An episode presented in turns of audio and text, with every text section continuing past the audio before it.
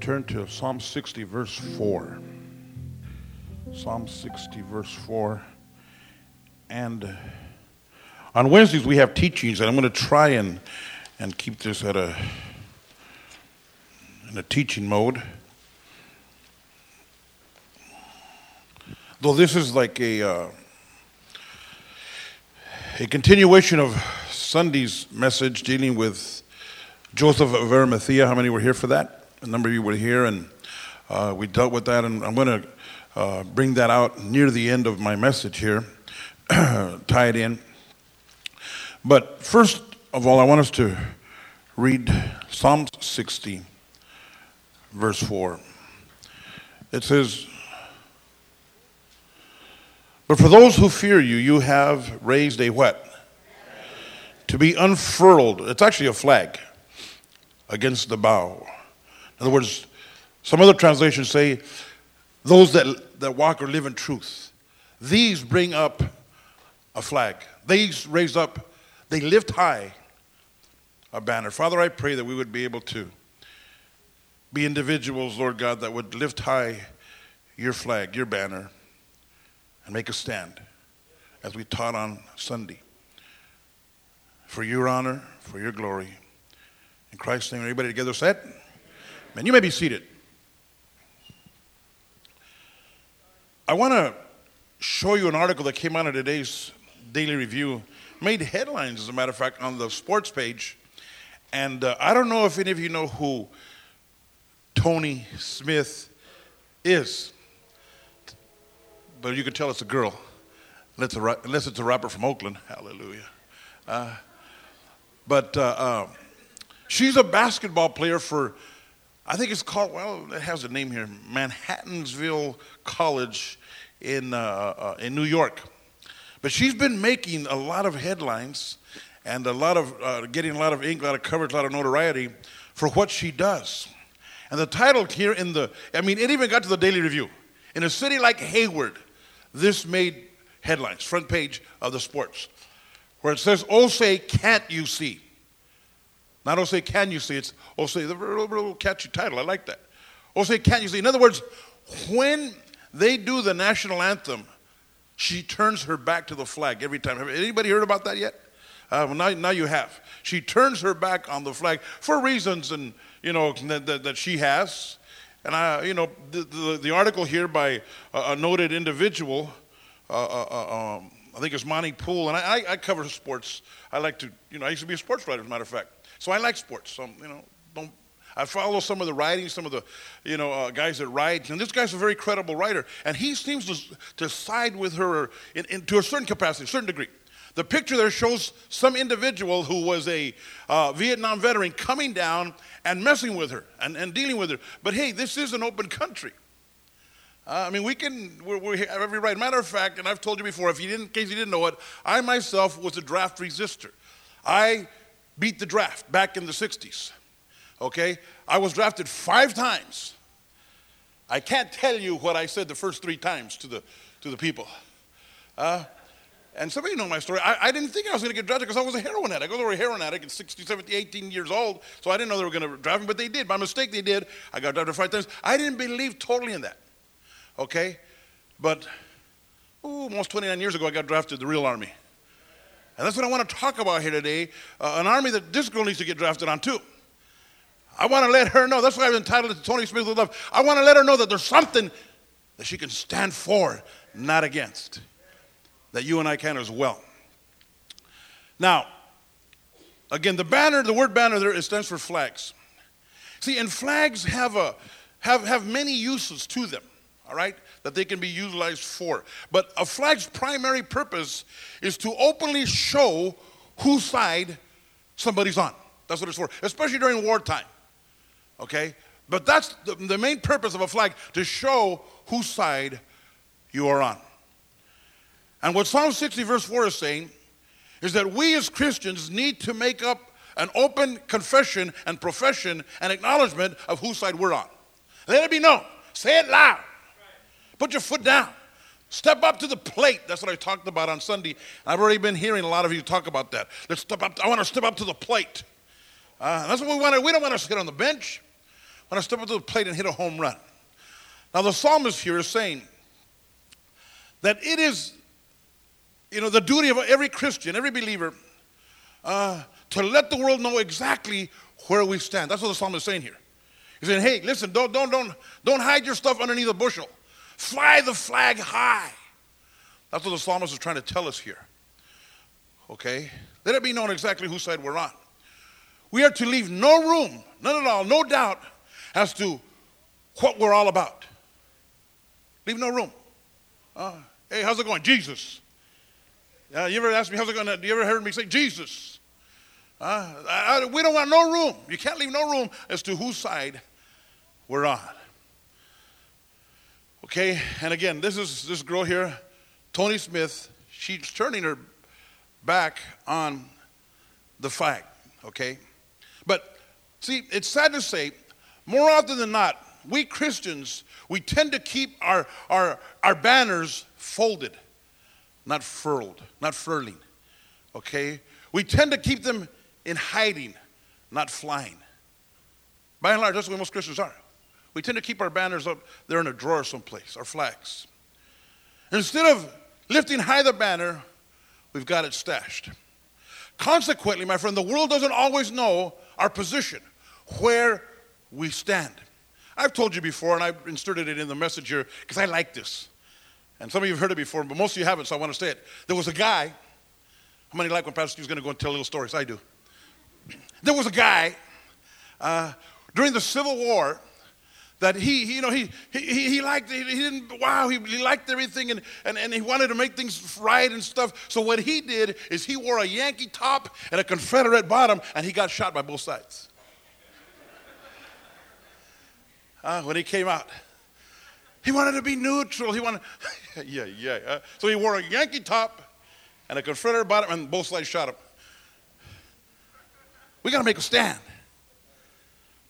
See, one of the heavy temptations, and I was just thinking, maybe before I get back into my notes, you know, there's several things that are that that the enemy hits hard when you're a Christian. One of them is giving. He don't want you to give. One of them is praying. When I'm on my knees. Uh, it, it's hard to pray. Sometimes, oh man, it, it's it has to be a discipline. Giving has to be a discipline, like Anita was talking about. Once you start doing it, it, it gets a little bit easier. But it has to become a discipline in your life. But another one, not only prayer is hard, not only giving is hard, witnessing. It's so hard a lot of times to, to you know, sh- give out your faith, herald out your faith. One of the heavy temptations as Christians is to hold our devotion and our discipleship to Jesus Christ to ourselves. It's a heavy temptation to keep it to yourself. Uh, we live in a country where they say, oh, you, you don't have to be so, so, so, you know, outrageous and radical with it. Just keep, religion should be uh, personal. No, it's not. Not according to Scripture, and we're going to show you here today. But thus there can be a good amount of people who do not know that you and I are Christians. Now, maybe some of them, you know, uh, you know, maybe sometimes people don't want to be labeled as, as radical or, or, or, or, or you know, too, too, too heavy on discipleship. But yet, my friend, most carry this to an extreme, the other extreme. In other words, yeah, you can't be too, you know, hey, Jesus. Oh, you can't be doing that all the time. I understand that. But some people carry it to the other extreme, but they, nobody knows nothing about your Christianity. You're, you're over here. Shh. I'm going to go to church. Shh. Uh, we carry it to the, to the wrong extreme. But whatever the case, by and large, Christians are a bit too non-committal, too reserved, too quiet regarding their faith in Jesus Christ. Thus, my friend, even unintentionally, we hide our light under a bushel much too often. We keep our flag in a safe and secure place. Uh, how is it with you and I? Let me ask you that question. Are you flying your flag high? You stash it more often than not. How is it? Do people know that you and I are Christians?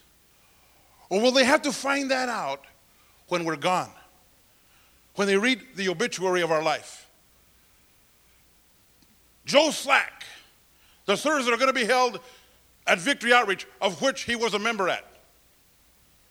I didn't know knew he went to church?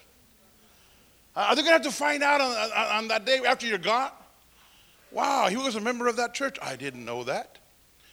See, in Scripture, Christ admonishes us against, you know, secretive, being secretive and having a silent discipleship. Look at Matthew ten, twenty-seven and thirty-two. Matthew chapter ten, verses twenty-seven and verse thirty-two. Christ warns us against keeping Christianity to ourselves. Do you have it? Matthew ten, twenty-seven says, "What I tell you in the dark, speak where? What is whispered in your ear, proclaim it from the rooftop." Whatever Jesus teaches us here, he says, tell it all. Tell it from the top of the roof.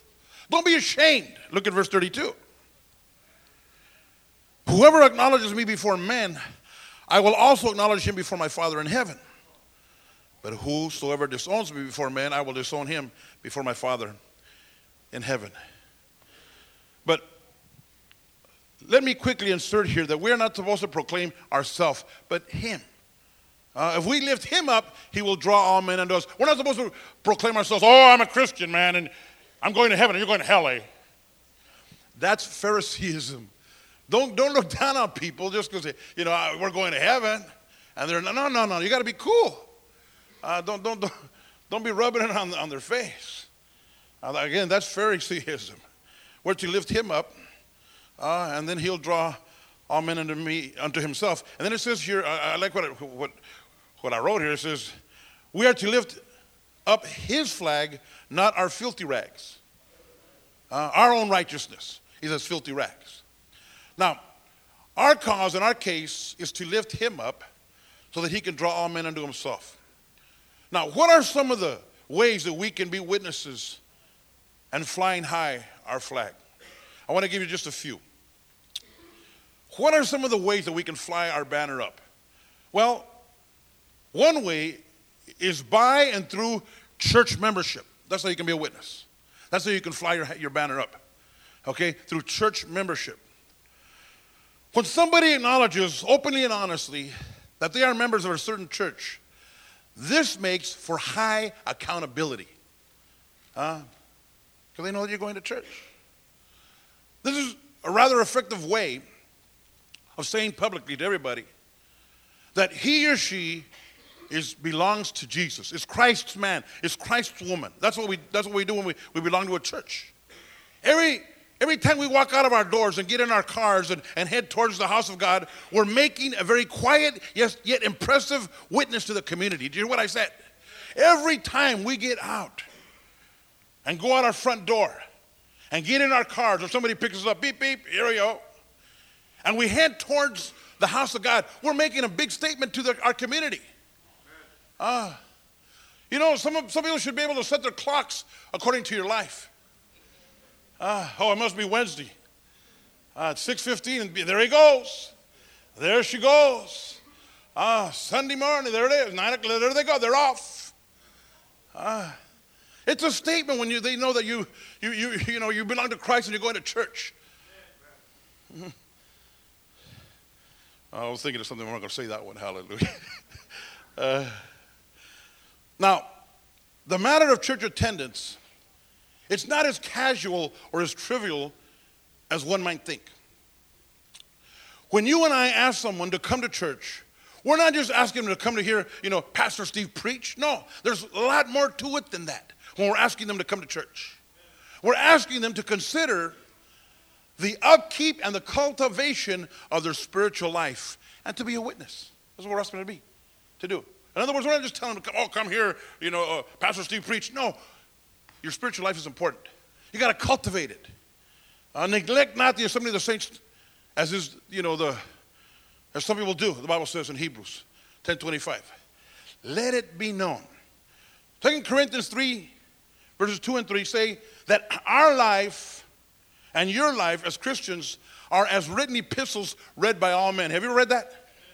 Uh, Second Corinthians three, two and three, three. It says that sometimes, and I heard it said many years ago, sometimes people don't got time to read the Bible, but they got plenty of time to read you. Uh, that's what we are. We're written epistles read by all men, like it or not, for the good or for the bad. Uh, because people are reading our lives, checking us out. But while many men, or listen to this, while many men are blind, they are not deaf. Which brings me to my second point. While men can pretty much turn a blind, apathetic eye to most anything, they are not deaf. I probably lost you, so I'm going to pick you up right there. All right? See, in other words, they have to hear. While people can turn a blind eye to anything, you know. Uh, no, no, no. They can act like they don't see. But people are not deaf. They got to hear you. Uh, I'm a Christian. I'm going to go to church. They got to hear. They got two ears. God gave them two ears. Uh, and what I'm trying to say is that word of mouth is so very, very key. Talking about the gospel, sharing it. Life in the word each Wednesday should lead to life with words. I want to wait for you, because that's the title of Wednesday night services. Life in the word. But if you come to church on Wednesdays and you have life in the word, life in the word should lead you to a life with words. Talking about your faith.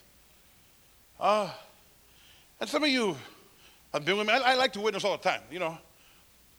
But, and sometimes I don't know if you've ever been with me, but I'll, I'll be with people and I'll be there and then I'll say, uh, are you a Christian? Oh, no, no, no, no, no. You know how they are, brother. They, they think they're bad. No, no, no, no, no. I said, well, brother, you're kidding. You look, you look, you look smarter than that. You look, you look sharp to me, man. You look, you look hip, man. You look like a, you know, you, you look like a cool dude, man. You got it together, and you're not a Christian. Sheesh. Uh, because they, they, they, huh? Because they think cool is like, you know, hey, hey, nah, you know, that's not cool. But I'll tell you something.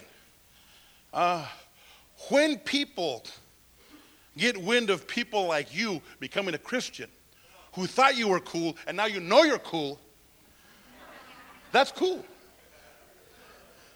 Matter of fact, I wanted to say this, and this brings me, I almost forgot to tell you, next Wednesday night, uh, the founder of The Call, they just had forty-five thousand people at the Pasadena Rose Bowl on Saturday. He's going to be here. He's coming, all right? His name is Ché Ahn. He's written several books, but he started The Call, which had like two hundred eighty-five thousand in Washington, D C the first time. ninety-five thousand, they had it over in in uh, uh, the Meadowlands, over in New Jersey. They all, all over. They've been in London. They've been in the Philippines. And now we're going to be here uh, April the fifth at uh, Candlestick Park. And I don't know how many we're going to have, but I, I anticipate way more than forty-five thousand. There should be a lot. But he will be here. And it happens that it's just working out in that he's really into like prayer for the youth. Youth and prayer. Okay, as a matter of fact, the, the head of the Northern California Call is uh, David Kightley, Pastor David Kightley's son, Patrick Kightley, from Shiloh uh, uh, Church in Oakland. Both of them are going to be here too, all right? And it happened to coincide that there's going to be the last day of the revival with Tim Argonzoni. Uh, right up Ché Ahn's and their freeway, uh, the, the leader of our gang, International. Uh, he's going to be here. And I was like tempted to say, my God, maybe we should have Tim sit down and And have chair. I mean, this guy's got a church of eight thousand and something. I was there one time in, when Pastor Tony was speaking at a church on the way with Jack Hayford, at Jack Hayford's church, uh, uh, uh, and they their, their their choir sang. Ooh, my goodness. At the end of their dissertation, I found out they have eight choirs. That was their number one choir. I said, ooh. Huh? But right after that, I'll never forget. I mean, they, and they, they they kept singing song, and I said, oh, my God. But they were all great songs, you know. Depends, hallelujah. And then they called, and now before Pastor Sonny comes, his uh, uh, uh, his uh, ensemble is going to come and minister. And I'll never forget, Manito get the mic. Manito got the mic from the from their choir director, and he grabs it and he goes, "We're going to show you what it's all about, worshiping in the hood." Bah! And then he took off. You know, Andre Crouch was there that night. Woo-hoo, my goodness! Some of you got the tape. You guys got the C D. I don't know if you were there that night. I mean, it was powerful. Uh, they, they brought the house down. Uh, well, we might do that Wednesday night too. Hallelujah. Uh, all right, but anyways, next Wednesday that was going to happen. I don't know how I got into that. Uh, okay, in other words, people have to hear. They are not deaf. Are you with me? Okay. As a matter of fact, I almost titled the sermon, Life in the Words, Hallelujah. But I didn't title it that. Now, we're called to speak up and we're called to speak out. Christianity has to be talked. You got to talk it out. Uh, how shall they hear without a preacher, the book of Romans says. Uh, the psalmist says in Psalms one hundred seven, verse two, let the redeemed of the Lord say so. Let the redeemed of the Lord say so. Let the redeemed of the Lord say so. Not nil, no. If you're Christian, say so. Uh, let it be known. I'm going to heaven. I don't want to go alone. I want to come. Hallelujah. Um, see, the average Christian is not a lead vocalist when it comes to expressing his or her faith. I almost entitled the sermon, Lead Vocalist. All right, but we're not a lead vocalist when it comes to, to uh, expressing our faith. Uh, we're not even backups. Uh, the kingdom of God would be a whole lot larger, and many more souls would be won for Christ if Christians were not so tongue-tied. Uh, we got to tell it. Got to say it. So many of us can be so vocal about so many other things. Yet when it comes to the most important thing on this planet and out of this planet, which is salvation, we seem to always take the fifth. Huh? I take the fifth, Your Honor. Uh, I know my rights. Uh, I have the right to remain silent. For anything I say can and will be held against me in the court of the devil. And it will, but shame the devil. Uh, say it loud, shame the devil. Mm. But so many of us, we have this, this you know, uncanny, uh, uncanny way of always taking the fifth. Uh, we're, we're loud about everything else. That's what always gets to me. And I've told you before, I had some of my partners, they were great hustlers out in the world, way better than me. The minute they get saved, raise your hands and praise the Lord. Ah, uh, goodness. Uh, I mean, if you were, some of you were loud out there. Now in a church like this, it's Pentecostal, you don't even want to say amen. Though I know, listen, I, I know what kind of church this is. And I know when some of you go to other churches, I, know, I just know, I know what happens. Uh, and you're used to our church, that you can say amen anytime you want to. Amen. So I know that sometimes if you go to somebody else's church, other than if it's a Pentecostal, get down kind of, you know, hey, uh, especially them soul churches, hallelujah. Uh, but there's some places, that if you're Victor Outreach and they invited you to go maybe for a, a you know, baby dedication or, or some kind of a baptismal, and, and you're there and the pastor says something good, and you go, amen. That's probably the last amen you're going to do, say that night. Because everybody looks at you like, ooh, you know, man, we got somebody in the house, strange guy. He, you know, he's, he said a four-letter word, you know, in God's house. Uh, ay, ay, ay. See, but most Christians, they take on the false notion that the preaching of the gospel and witnessing should be left to the pastors and to the ministers. Now, that's a false notion. We're supposed to equip the saints for the work of the ministry. You're the one supposed to do that. Shepherds can't make, breed, breed sheep. Sheep breed sheep. Not shepherds. Uh, but we take on that false notion that Christianity should remain in the confines of the church house. But what really has the biggest and the most eye-opening impact on anybody else outside of the ministry is when somebody that's not in the ministry talks long and loud about Jesus Christ. Mm, I hope I didn't lose you right there. I may have. What has the biggest impact on people is when somebody that's not a minister is talking long and loud about Jesus. Because uh, I've been with some people there, and, and they, you know, they talk and they, they say, "Are you a minister?" People say, "Are you a minister?" No, no, no, no, no, no, no, no. I just got saved. Yeah, because they think only ministers are supposed to, you know, and they're supposed to just be, you know, in the church house, in the confines of the of the four walls, but not out there. Oh, you know, your religion should be private, not public. Lying devil. Uh, The other day after church, my daughter and I went, she was hungry, to the store, you know, and uh, uh, uh, so I said, okay, okay, I'll go, okay, don't touch my stomach, all right, all right.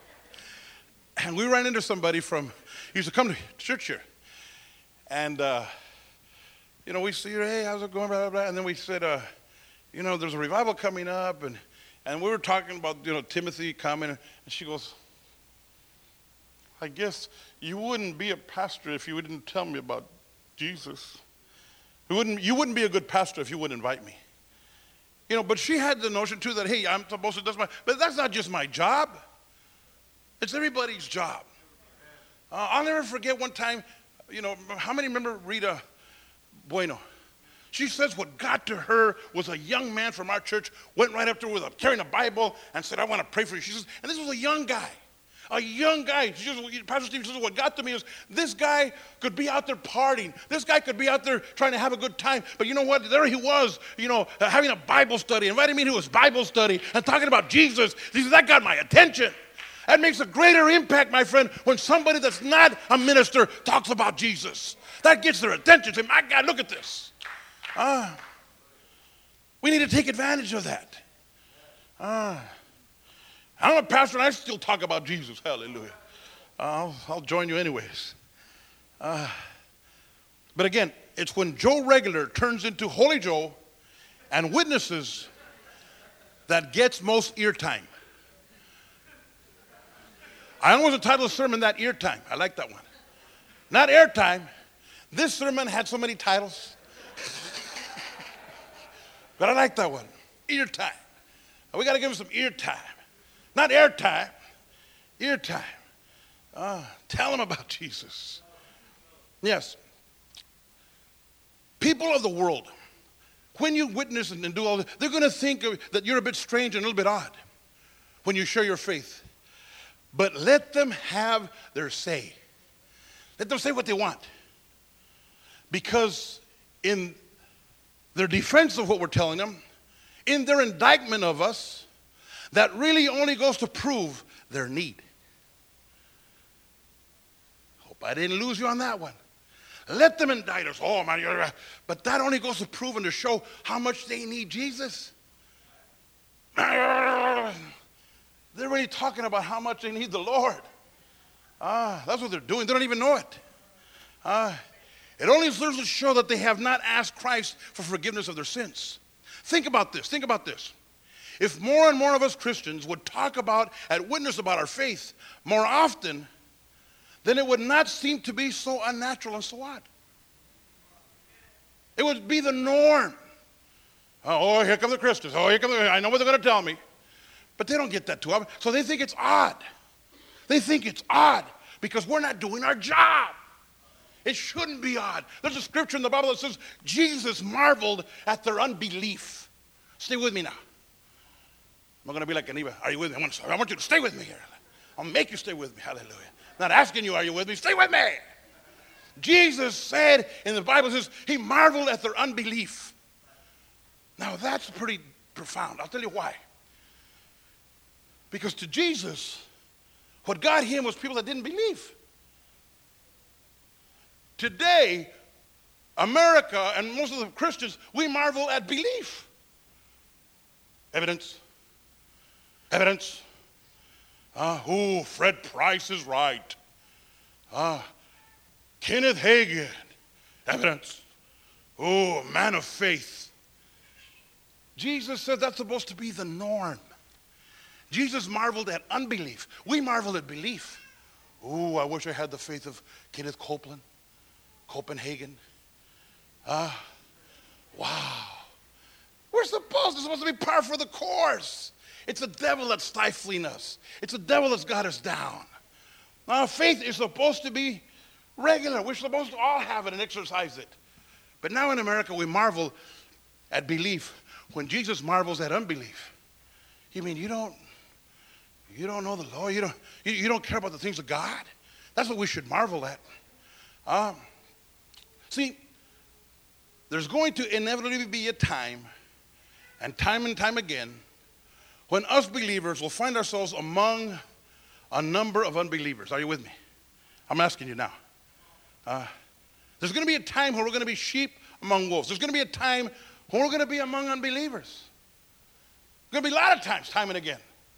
Uh, out in the workplace, wherever, at our job, at our schools, we're going to find ourselves like that.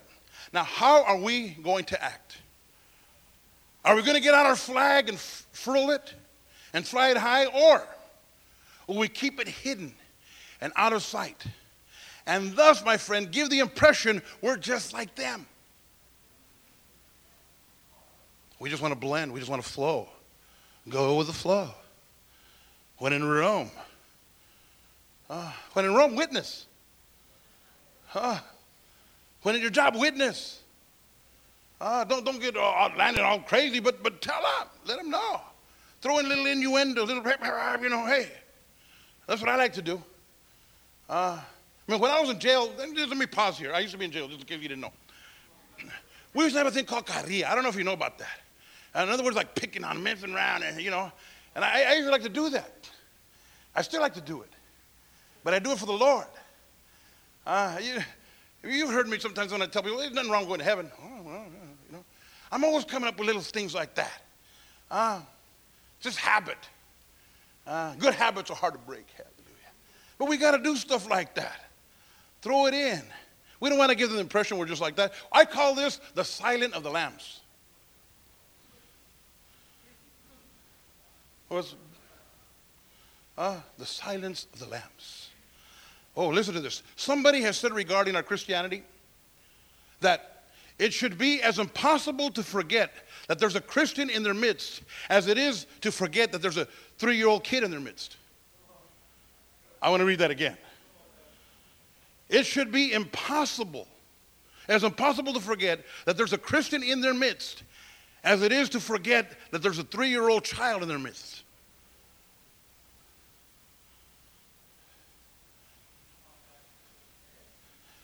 Should I say this? Yeah, well, I'm not. But how many know three-year-old children? Raise your hand, Clayton. Hallelujah. I wasn't going to say it, but I said it. Hallelujah. Uh, isn't it impossible to forget? Uh, I mean, you know, little Clayton sometimes lives next door to me now. Sometimes. Today we was hanging over the fence. Hey, Pastor Steve! I said, all right, all right, here's a cup of sugar. Here's a cup of sugar. You know, not easily, you know. Uh, but it should, I mean, you you know he in the house. Well, that's the way it should be with us. Uh, little Clayton in the house. Hallelujah. Uh, you know Jesus. Uh, you don't know Jesus, what's wrong with you, man? My brother said, if you don't know Jesus, you don't be cool. You know Jesus, you'll be cool. You know, to tell you the truth, I used to love, and I still do, going to a Nicky Cruz crusade. And I already know his testimony. Sometimes he throw in new stuff, like the other day when he was here, he threw in some new stuff about the lady, that lady that witnessed to him, remember? That he went to go tell Doña something. I never heard that one. That was bad. Uh, the Doña, that she told Nicky, you know, what are you doing carrying that Bible? You know, that's terrible. You're, you shouldn't do that. You're, you're making a mockery. And he goes, no, Doña Mecala, mira, mira, mira, si estoy cristiano, I'm a Christian now. And that's what she told everybody. He says, she told everybody more than I did. And as a matter of fact, that's what happened in my neighborhood. When I got saved, there was this lady. She told everybody. Uh, everywhere, you know, you know what, we don't have Steve Pineda. You know what happened to Steve Pineda? She told everybody more than I did. Uh, especially when you first knew. Uh, oh, let's go on. Getting close to closing. Now, I want to close. See, I said this is what it says. I want to close. And I want to conclude by showing us three things, and they're quick. Three things on what being a strong and open witness does for you when you put your foot down. I want to give you three quick things on what it does for us, for you, when you put your foot down, when you're open and you declare your witness. First of all, number one, declaring your faith helps safeguard against entangling oneself with the things of the world. Makes it easier not to not to go back. Makes it easy. I, I mean, let me tell you something. If you want to go to hell, backslide. But I don't want you to backslide. I don't want you to go to hell. And it makes it a whole lot easier when you declare yourself, when you wave your flag, I'm a Christian here. Put your foot down. It helps. See, openly declaring your allegiance to Christ is your best security against the world, the flesh, and the devil. It's a great security. Hey, did you hear about Steve Pineda? That lady said it, he's going to church. Before I said it. Uh, to declare ourselves is to protect ourselves. Did you hear what I said? To declare yourself is to protect yourself. Uh, I said this on Sunday. He that stands for nothing will fall for anything. He that stands for nothing will fall for anything. Oh, yeah, I didn't know that. Really? Whatever. The person who doesn't declare himself puts himself or herself in big jeopardy when he or she finds themselves in the company of the uncommitted. When you're in the enemy's camp and you haven't declared yourself, you put yourself in jeopardy. Uh, but when they know, and so those of you that have declared yourself, and most of you have, you know what it's like when you go to a party, when you go to, you know, you might go to somebody's wedding, or but eventually you, you, they know you're going to go. Uh, and once they go, once you go, all right, let's bring it out loud, and then they get rid of, you know. Uh, but I've told you before, when, when I first got saved, one of my cousins who, I hardly even talked to him anymore, because he thought he was, he was a big bad leader dude. Um, and I remember he comes up to me. I went to... Uh, I think it was his father's party. His father, I had led his dad to the Lord. He didn't really care. Uh, and they brought his dad from the convalescent home, and they brought him to, to party. You know, but but I had already led him to the Lord. I didn't, you, you know. And then he looks at me, and I'll never forget, he goes, "Hey, Steve, want a beer?" Acting all bad, because he, he was a bad dude. He was one of the leaders, the gang leader and all that stuff, flashing their jackets back in those days, the tokens, and, you know, couldn't just anybody be a token. Uh "You want a beer?" And I told him, "What really, Johnny? Don't, don't, don't, t- offer me heroin." He goes, uh, you know, he just walked away, you know. I said, "Beer," you know. But even then I was going to say no. But they're going to tempt you. They want to mess with you. And we're all going to find ourselves in the company of the uncommitted every now and again. But when you put your foot down, it's a safeguard. It's security. It's safety against going back. Uh, Psalms one one says, turn to it, Psalms one one. Most of you know, but some, some of you don't. Very, very powerful scripture here. I got about twelve more minutes anyways. Psalms one one says, remember what I've taught before, sin is progressive. Sin is what? Progressive. That's why you got to nip it at the bud. Where do you got to nip sin at? Right at the beginning. Because if not, it takes one step. Pretty soon it finds itself in the second step. Pretty soon the third step, it progresses. Get rid of it right away. Psalms one one says, "Blessed is the man or woman who does not walk in the counsel of the wicked, or stands in the way of sinners, or sit in the seat of mockers." Uh, see, my friend, it's talking about compromising. And compromise and de- And, and denial are always a possibility in Christianity. Understand what I just said there. Don't, don't, don't, don't lose what I just said there. Compromise for any Christian. Nobody is a cinch domino to get to heaven. Did you hear what I said? Nobody. You got to work out your own salvation with fear and trembling. Pastor or new convert. Ah, compromise and denial can happen to anybody. Ask Jimmy Swaggart. Uh, ask Jim Baker. Ah, it can happen to anybody. So you got to be very, very precautious. Um, here, right here, like I said, is, first of all, they're, they're, the, the man's walking by. Then he's standing by. And then what does he do at the end? He's sitting down. Because that's the way sin is. I, want, I know most of you know this, but some don't. And I got to bring this out to you regarding sin. First of all, in sin, you can just be walking by.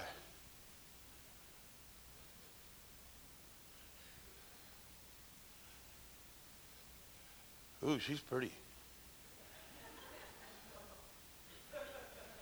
Huh? Oh, me? Oh, yeah. Hi, hi. Huh? Oh, you're my sign? My sign. Well, I'm Sagittarius. I was born on the cusp. I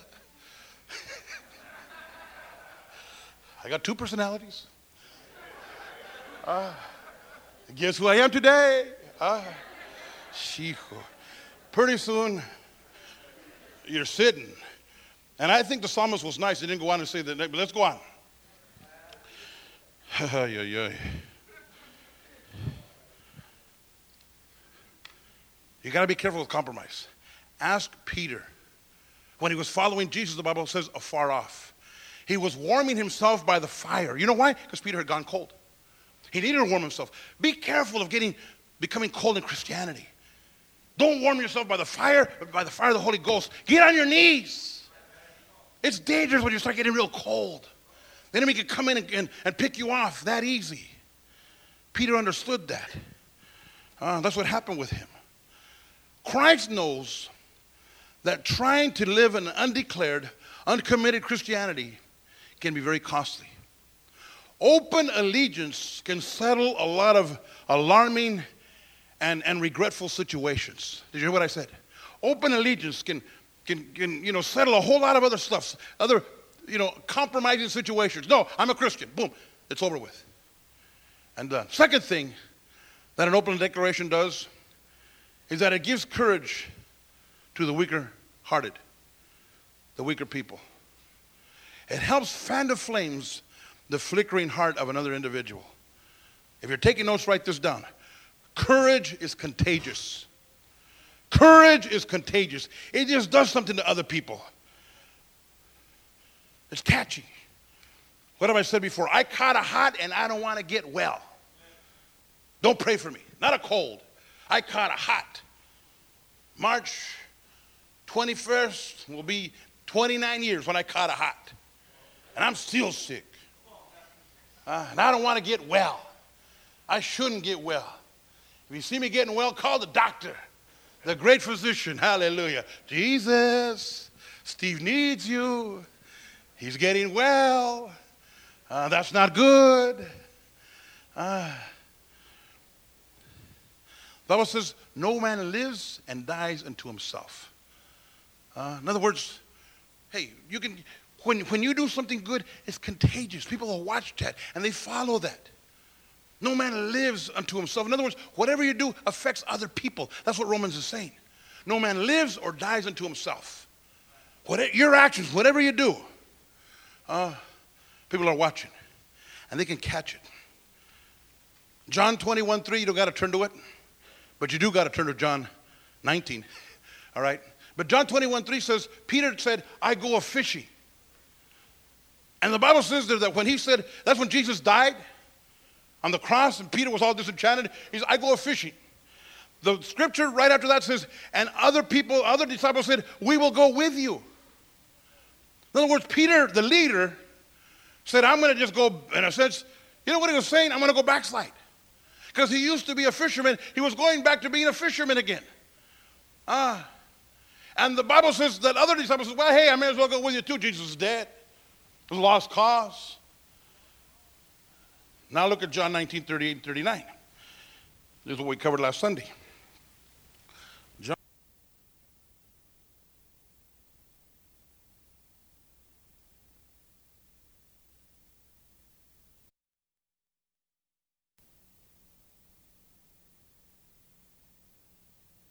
Jesus. Now Joseph was a disciple of Jesus, but what? Secretly, because he feared the Jews, with Pilate's permission, he came and took the body away. He was accompanied by who? The man who earlier had visited Jesus at night. When? At night, when nobody was watching. They were both secret disciples. Now, I come at night. The creeper. Nicky the creeper.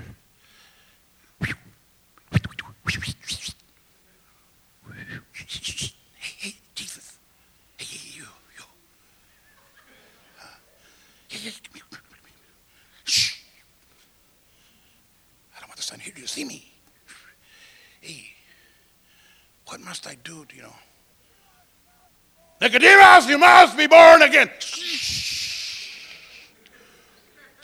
Uh, be cool. I am. I'm the coolest person that ever walked the face of this planet, and that's Nicky Cruz. I'm going to change his name to Nicky Cool. Hallelujah. Uh, Courage is contagious. Uh, finally, one guy decided, you know what, this Christianity is all right. Then another guy who was in the county jail thought, Man, maybe I should go over there and check out what my homeboy's doing. He went to the home. And he's there and said, man, I don't know about this. How could Anthony do this? Man, this is... You hear, they, they say things like, hallelujah. Amen. Ooh, look at everything. Amen. Ooh, man. Uh, then one day, whoop, Jesus zaps him. And then Paul says, man, what's happening over there in Chucky? Uh, see, one guy puts his foot down, comes out of the closet. Uh, then... Chain reaction. You might end up in Indonesia uh, without amnesia. Hallelujah. Let's go on. Good rap line. Good rap line. Hallelujah. Uh, man, somebody's praying here today. We're getting close to closing. Got five minutes. Third and final thing, okay, that open confession does is that it provides the world with answers to their ills, to their problems, to their worries. That's what it does. You have the answer. And once you witness, man, the people will know that. That's why sometimes going out on street meetings, I know, street meetings can look pretty dumb. Oh! Because I I know. Somebody told me the other day, oh, there's my sister, and she's a Jehovah's Witness. She's going to see us, think we're crazy. And what do, have you been out on a street meeting with me before? With me before, you know what I say? Some of you think we're crazy. I ain't, I, I ain't crazy and I ain't stupid, I know. I know what they're thinking. I like to tell them, you think we're crazy. No, we know you're crazy, you know. Take think out of there. But what do I always say? No, we would be crazy if we weren't out here. You should have seen us before. That's crazy. That's crazy. I would have liked to have seen Anthony in Kentucky before. Just tell me, Paul, I'm just kidding. Uh, now that's crazy. Uh, this is sanity here. Uh, this is, this is, I mean, we got to tell them. Jesus told us. It's not a, you know, a, a wish. Uh, he, he says go. It's not a suggestion. He, it, it's go. Let the redeemed of the Lord go. Let the redeemed of the Lord say so. Um. It's a commandment that God has given us. Um, it's been said that it's downright criminal for someone to hold on to the good news when so many are perishing in their sins. And I would dare say that's a right, that's a fact. It's criminal for us to hold on to something that we know is true and factual and is powerful and can change their lives when they're perishing in their very sins. If a young college girl can turn her back on a flag, all for what she doesn't believe in, how about us regarding what we do believe in?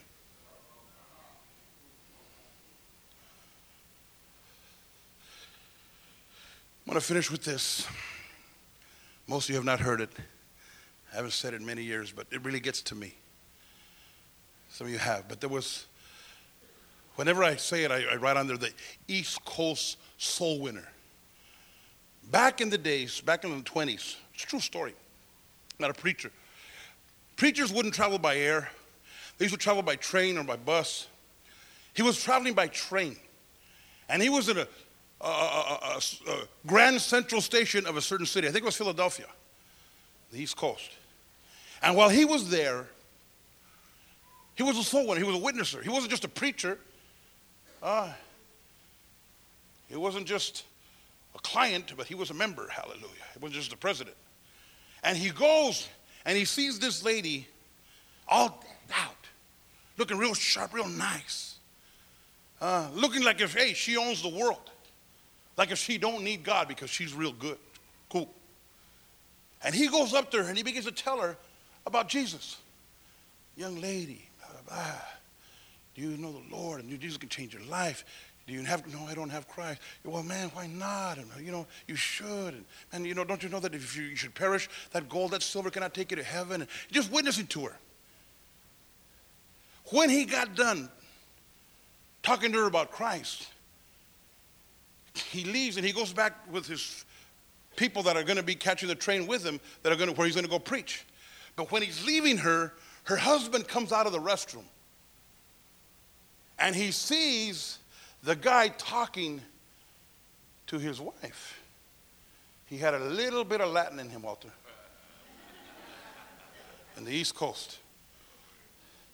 So he comes out and he looks and he sees the guy walking by, you know. So he goes to his wife and says, hey, hey, honey, what, what, what was that all about? How come, what was that, how come that guy was talking to you? Was he flirting? He says, oh, no, no, no, no. He was telling me about the love of Jesus and how Jesus Christ could change my life and how much I needed the Lord. And he goes, she said, you should have told him to mind his own business. And the wife says, if you would have looked at the, seen the look on his face, you would have known that that was his business.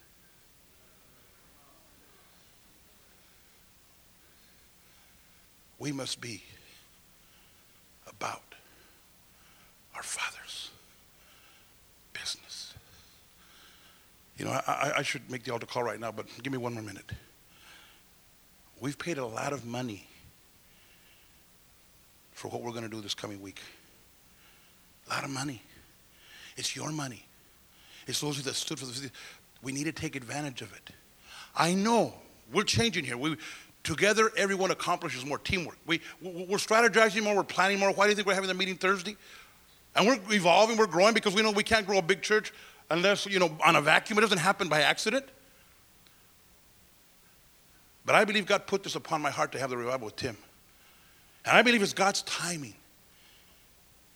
I asked him to come way before that day when my wife got up here last leaders meeting and started to cry. Some of you were not here. And she said, if you could have, uh, the youth, the youth. She was crying for our youth, the way they were misbehaving in the services. Things are beginning to change. And I know that. God's answering prayer. God's moving. But this is, this really, you know what? This is not only going to be good for our youth, it's going to be good for our church. And if there's anybody that's pretty good or even real good at putting things together at the last minute, shh, don't tell Sonny. I can do it. I've been known to do these things. But listen, we need your help. Take advantage. Pray. Get on your knees for this event. Like that song, that's, the song, that's why the song goes right along with the sermon. Bathe it in prayer. Ah. Then, then, then wait and get these things and pass them out. Invite people. I think the tree is ready. Sometimes when the fruit is ready, all you got to do is shake the tree, and the fruit falls. I think Hayward is at that place. When Esteban prophesied the other day, I take it as of the Lord. Uh, on, on, on Sunday night, Dick Mills has been talking about what's going to be happening in our midst. Uh, but it's not going to happen in a vacuum, and it's not going to happen by accident. Success doesn't happen like that. It takes a lot of hard work. An effort. Where does God build his highways? Not on the easy road, not by the ocean. That's easy. It makes it hard, but it's worth it. Someone will be speaking about Sunday. You're worth it. It's worth. I want every head bowed now.